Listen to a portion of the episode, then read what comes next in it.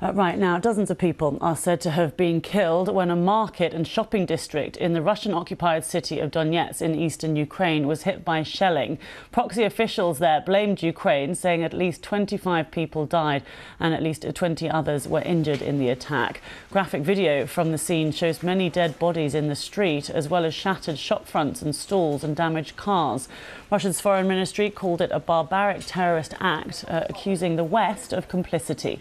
Ukraine government has not yet commented. Meanwhile, official sources in Kiev have confirmed to the BBC that the explosion at an oil terminal outside St. Petersburg was a special operation of the Ukrainian security service.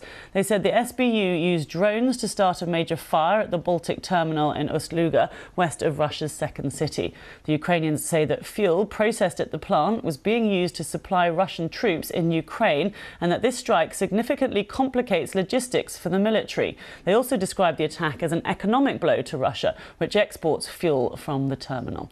Well, let's bring in Danny Aeberhard uh, now, the BBC World Service uh, Europe editor. Um, thanks very much for coming in, Danny. Um, just can you talk us through this attack uh, in Donetsk and what we know about it? Well, the, the attack, Lucy, was on Sunday morning today, so um, some extremely distressing scenes filed by the Reuters news agency of dead bodies, people crying uh, as they embrace the, the, the, the victims.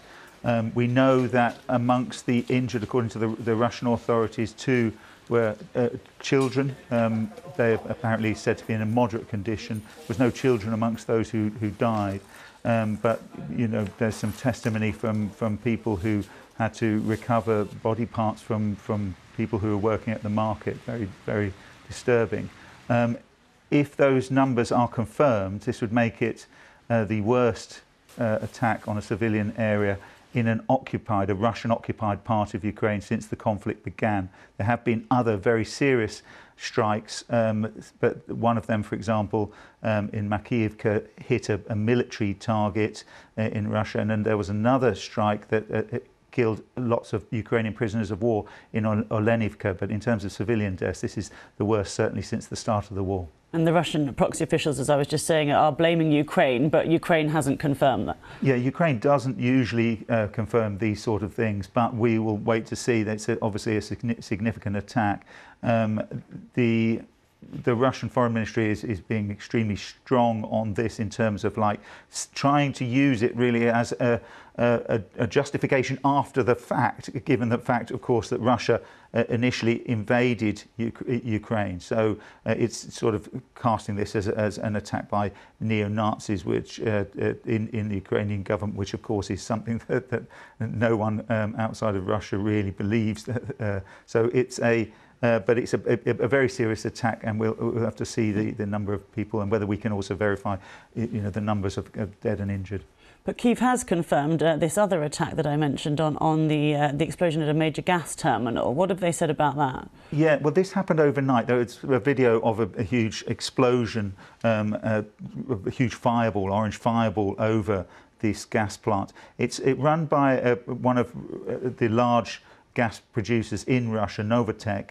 It's used to produce liquid petroleum gas and they export it internationally. But Ukraine also says some of that fuel is used to supply the Russian military effort in Ukraine. So uh, it, it is of strategic importance. Um, Russia, the authorities there haven't confirmed it was a drone attack, but that certainly all the evidence seems to point that direction thus far.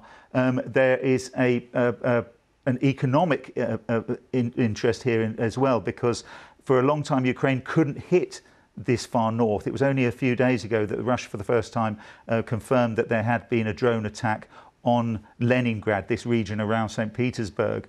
Um, so it, it, it, would be a coup for Ukraine to uh, carry this out. And Ust-Luga is it's a port that many people won't have heard the name of, but it's an extremely important port on the Baltic. It's actually the biggest in terms of cargo tonnage in the whole Baltic region, um, and it is also the place where the Nord Stream 2, the uh, one of the uh, big gas pipelines that was sabotaged in 2022, where that Nord Stream 2 starts. So it's a, a really uh, important site strategically. Yeah. Okay. It's interesting, isn't it? Thank you very much, uh, Danny Aeberhard. there.